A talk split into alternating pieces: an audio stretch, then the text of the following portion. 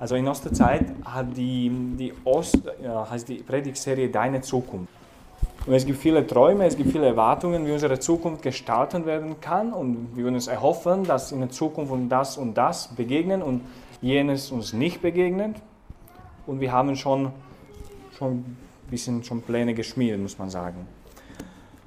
Das Hauptgedanke der Serie ist auch, und auch die Lesungen, das inspirieren diese Wochen, ist eben zu verstehen, dass damit unsere Zukunft erfüllt wird, damit meine Zukunft wirklich schön wird, es sollte sich eben dem Plan Gottes vereinen.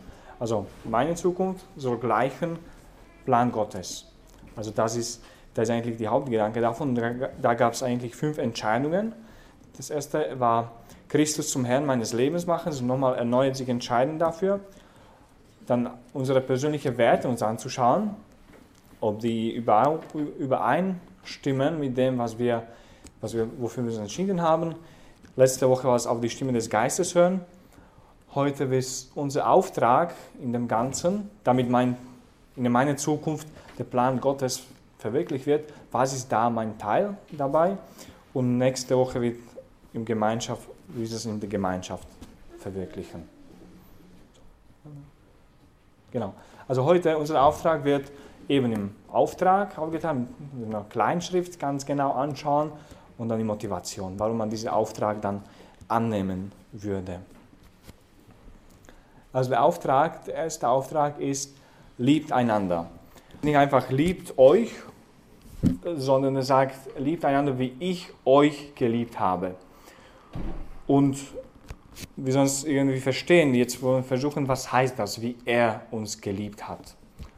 Und wir werden jetzt sagen so fünf Worte und zu jeder wird dann ein Beispiel von Evangelium genommen. Weil Evangelium lernen wir Jesus kennen. Also wenn wir betrachten, was Jesus gemacht oder gesagt hat oder nicht gemacht hat, nicht gesagt hat, das hilft uns, ihn besser verstehen, besser kennenzulernen und sein Herz besser, ihn besser da eindringen. Und es geht darum, dass wir so lieben, wie er geliebt hat. Deswegen sollen wir doch Evangelium in die Hand nehmen und uns fragen, wie ist es, dass er geliebt hat.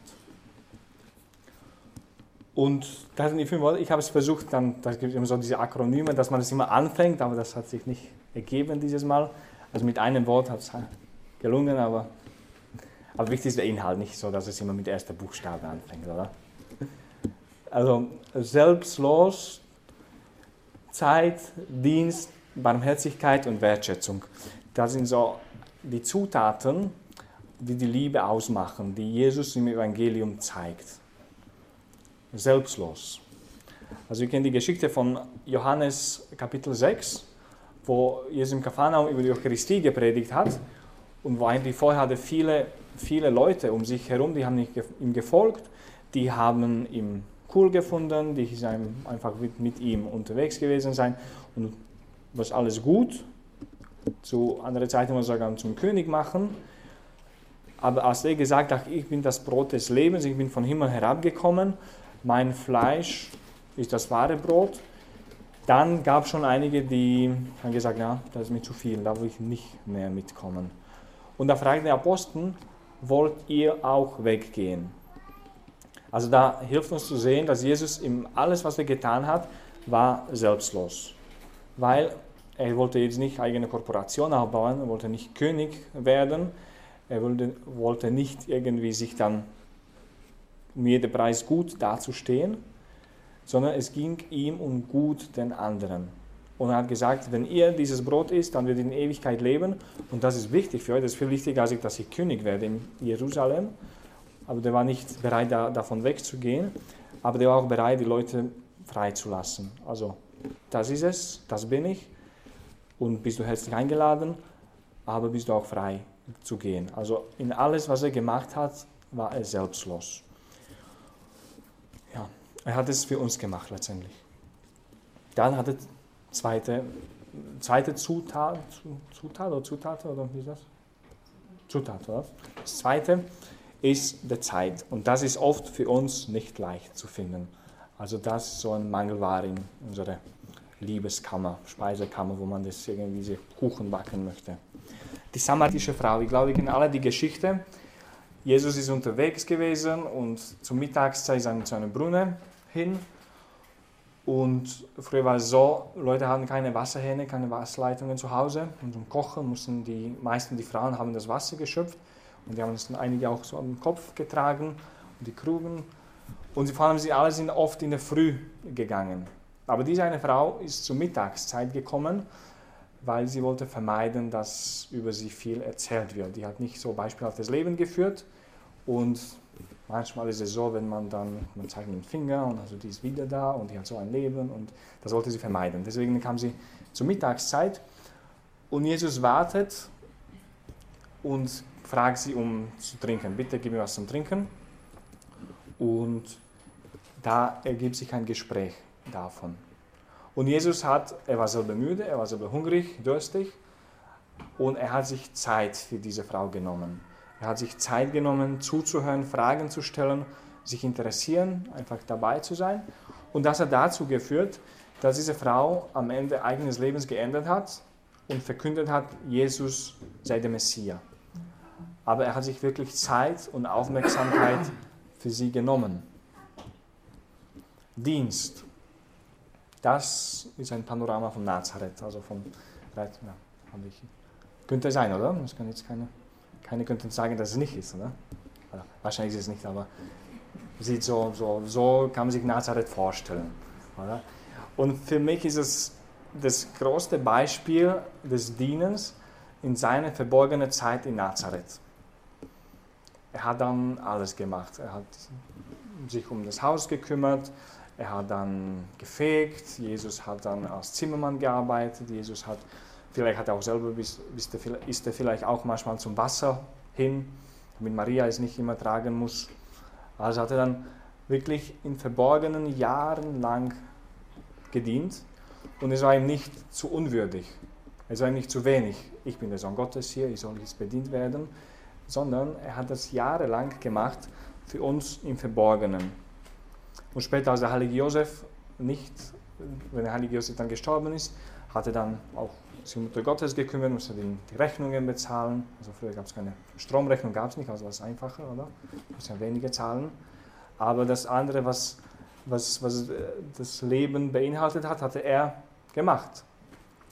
Und das ist auch Ausdruck seiner Liebe, dass er gedient hat. Und von Evangelium wissen wir auch, kennen wir auch viele andere Beispiele. Von der Fußwaschung, auch von den Predigten, von Brotvermehrung, wo einfach den Leuten gedient worden ist. Barmherzigkeit. Das ist der vorletzte. Das ist das Einzige, was mit, mit der ersten Buchstabe übereinstimmt. Also, das hat, also es gab einen Mörder am Kreuz, es gab zwei, aber der eine hat ihm um etwas gebetet. Und Jesus ist da in seiner letzten Stunde, der hängt am Kreuz, der ist vorher gegeißelt worden, der ist, hat vorher viel viel, äh, viel gelitten und ihm ging nicht gut in dieser letzten Stunde. Also er war kurz vorm Sterben. Und da kommt der Mörder und sagt, denk an mich, wenn du im Himmel bist, wenn du im Paradies bist. Und was sagte Jesus? Er sagt nicht, ja, das wäre schön, oder? Aber nee, nee, nee, schön ins Hülle und dann wirst du erst bestraft werden. So soll es sein, oder? So würden wir vielleicht, vielleicht mit Leuten, die uns verletzt haben, würde vielleicht manchmal so sein, oder? Erstmal bezahlst du, was du mir schuldest, und dann kann man davon reden, dass ich dir verzeihe. Aber Jesus sagt in dieser seine letzte Stunde, wo er selber viel am Hut hat, sagte, na, heute Abend wirst du mit mir im Paradies. Heute Abend noch wirst du mit mir. Und das, also diese Szene gibt uns wirklich einen tiefen Einblick in, Her in sein Herz hinein.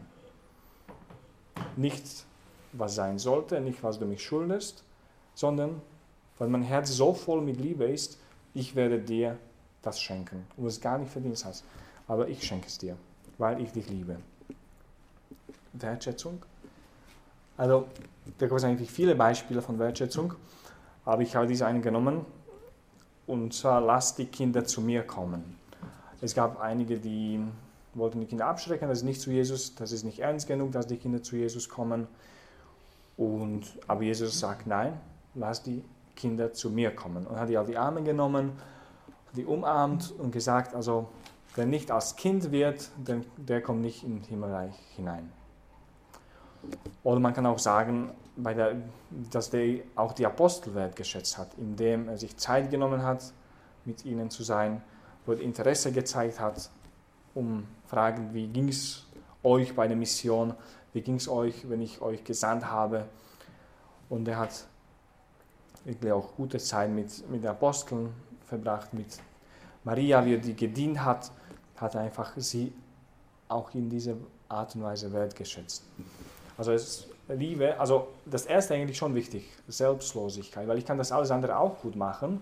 Ich kann barmherzig, wertschätzend, ich kann Zeit mit jemandem finden, ich kann dienen, aber ich kann es immer mit Eigeninteresse machen. Ich könnte von jemandem etwas bekommen, deswegen bin ich lieb, deswegen bin ich sehr geduldig, deswegen nehme ich auch Zeit für diese Person. Also Selbstlosigkeit ist wirklich ein wichtiges Kriterium, damit das, was ich tue, wirklich aus Liebe ist. Nicht, dass es für mich ist, sondern aus Liebe. Also wir haben, ich glaube, so gut wie der Inhalt von unserem Auftrag verstanden. Wir sollen lieben, wie Jesus geliebt hat, indem dass wir selbstlos sind, indem dass wir uns Zeit nehmen für die anderen, indem dass wir den anderen dienen, dass wir barmherzig sind und dass wir wertschätzend sind den anderen gegenüber. Aber es gibt doch in diesem Ganzen eine Kleinschrift. Also und den müssen wir das ein bisschen anschauen. Der heilige Paulus sagt uns, zu Himmelreich wird man durch viele Drangsale hinkommen. Und das war die Erfahrung von Paulus. Er hat dann er hat dasselbe erfahren und er ist in der heutigen ersten Lesung befindet er sich am Ende seiner ersten Missionsreise. Also er hat seine Bekehrung erlebt und dann wollte er predigen in Damaskus, aber dann, es war ganz schön, die haben ihn fast umgebracht. Dann ging es in die Wüste, drei Jahre hat er in Arabien verbracht. Und irgendwann, nach Jahren von seiner Bekehrung, ist es so weit, dass er bereit ist, auf seine erste Missionreise zu gehen.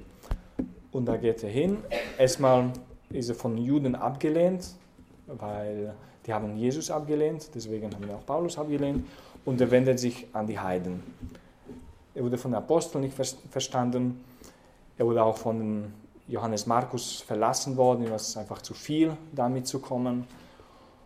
Und er musste flüchten, weil dann oft jemand ihn umbringen wollte oder steinigen wollte. Er hat, musste auch, es hat ihm auch sehr viel Geduld verlangt, weil er einfach irgendwo hingekommen ist, in Kleinasien, wo da jetzt nicht wirklich äh, groß Strukturen gab oder so. Und er hat Jesus verkündigt und es hat erstmal Generationen gedauert, bis es wirklich der Glaube angekommen ist. Und er hat auch dieses Geduld mitbringen müssen, dass es nicht gleich sofort hier, ich bin der Apostel Paulus, der, der Apostel der, der Nationen, also bitte mir auch so empfangen. Dann hat das erstmal gedauert. Generationen, Generationen.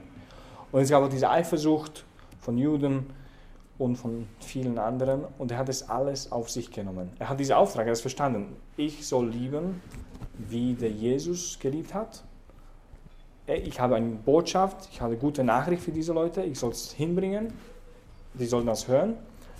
Aber das alles kommt auch mit drin im Paket. Das, all diese Schwierigkeiten, all diese Hindernisse und, und Herausforderungen sind auch mit dabei. Und deswegen fragt man sich, was hat ihn motiviert? Und ihm hat motiviert das, was wir in der zweiten Lesung gehört haben. Genau. In der zweiten Lesung haben wir gehört, dass Jesus alles neu macht. Ich mache alles neu. Und da, da hat es geheißen, der erste Himmel und die erste Erde sind vergangen und auch das Meer gibt es nicht mehr. Und wir wollen fragen, diese, diese Aussage, dass der erste Himmel und die erste Erde nicht mehr gibt, erfüllt uns es mit Angst, erfüllt uns es mit Freude oder lässt uns einfach so? Ja, gut, gibt es nicht mehr. Weil letztendlich das, die erste Erde und die erste Himmel, das ist alles, was unser Alltag heute ausmacht. Unsere Arbeit, unser Studium, unsere Sorgen, unsere Probleme. Alles, alles, alles, was uns irgendwie beschäftigt und nicht in Ruhe lässt, das ist eines Tages vergangen. Das wird nicht mehr. Und weiter geht es. Es wird alle Tränen von ihren Augen abwischen. Der Tod wird nicht mehr sein, kein Trauer, keine Klage, keine Mühsal. Denn was früher war, ist vergangen. Also ich kann jetzt denken an alles, was mich jetzt bewegt, was mich schmerzt, was mir Sorge bereitet. Und das alles, es kommt ein Tag, wo es Vergangenheit wird, wo es nicht mehr gibt, wo das alles wieder gut wird. Das Meer. Also das Meer in der Bibel ist ein Symbol für etwas. Und zwar im Meer, der Mensch, ist das unüberwindbar. Un, komm jetzt. Ist das un, Nochmal? Unüberwindbar. Genau. Ein Hindernis, die nicht unüberwindbar ist. Für einen Mensch, danke. Für Mensch ist. Und meistens der Mensch auf sich gelassen finden den Tod im Meer. Also etwas, was man einfach nicht einfach so überqueren kann. Ich kann es nur schwimmen, ich kann es nicht umgehen. Es ist einfach zu groß für einen Mensch. Das Meer ist einfach zu groß. Und wenn ich das versuche einfach, dann gehe ich unten und bin ich, ist vorbei. Und das gibt es nicht mehr. Also es gibt keine Hindernisse, es gibt nicht Todesgefahr überall für uns Menschen, weil der erste Himmel und die erste Erde sind vergangen und das Meer gibt es nicht mehr. Und, und es gibt dann auch keinen Tod und kein Trauer, keine Klage, keine Mühsal. Und letztendlich die wichtigste Frage, die nach unserem Tod uns gestellt wird, wird lauten, hast du geliebt, wie ich euch geliebt habe? Das ist letztendlich die Frage und die Antwort, auf die wir uns vorbereiten müssen. Weil viele haben hier Erfahrung von der Prüfung, von der, von der Uni oder von der Matura und dann man hofft, ich werde die Frage irgendwie vorher wissen und dann kann ich gut vorbereiten und das ist alles glatt laufen, oder? Und ich bereite mich vor, ich kenne die Antwort und super, vorbei. Aber hier an diese Antwort hängt wirklich viel ab, von dieser Antwort. Hast du geliebt, wie ich geliebt habe? Hast du deine Mitmenschen so geliebt, wie ich euch geliebt habe? Und wir bereiten uns das ganze Leben vor um Ja sagen zu können. Oder ich habe versucht. Ich habe wenigstens mich angestrengt, das zu machen. Und das ist, das ist die wichtigste Frage. Und in jedem Tag, zu jeder Stunde geben wir eigentlich eine Antwort. Dass wir jetzt nicht so sagen, ich kann da was abschreiben, ich kann da schummeln, sondern schon, die Antwort wird schon geschrieben. Schreiben wir heute und morgen und bis zu unserer letzten Stunde schreiben wir diese Antwort. Und deswegen, wenn da diese Kleinschrift, also diese Drangsal auf uns kommen, es sollte uns irgendwie auch diese Motivation geben, das ist alles irgendwann vorbei. Das ist nur für Zeit. Das kann jetzt vielleicht, auch wenn es jetzt 10, 20, 30, 40 Jahre dauert, es kommt der Tag, wann das, das ganze Leid irgendwann vorbei ist. Schluss, vorbei, ja, das gibt es nicht mehr. Und deswegen, wir sollen uns darauf fokussieren, ich soll lieben, wie der Herr geliebt. Auf unseren Auftrag uns fokussieren. Liebt einander, wie ich euch geliebt habe. Also der Auftrag ist klar. Love each other as I have loved you. Da gibt es auch, ist doch manchmal mit Leiden und Drangsalen verbunden, verbunden. Aber wir haben eine Motivation. Wir wissen, dass es nicht dabei bleibt, dass ich jetzt bis alle Ewigkeit mit diesem Kreuz unterwegs bin sondern Kreuz wird für uns ein Schlüssel zum Himmelreich. Und diese Motivation soll uns wirklich den Mut geben, den Auftrag anzunehmen, unterschreiben, anzunehmen und umsetzen. Gelobt sei Jesus Christus.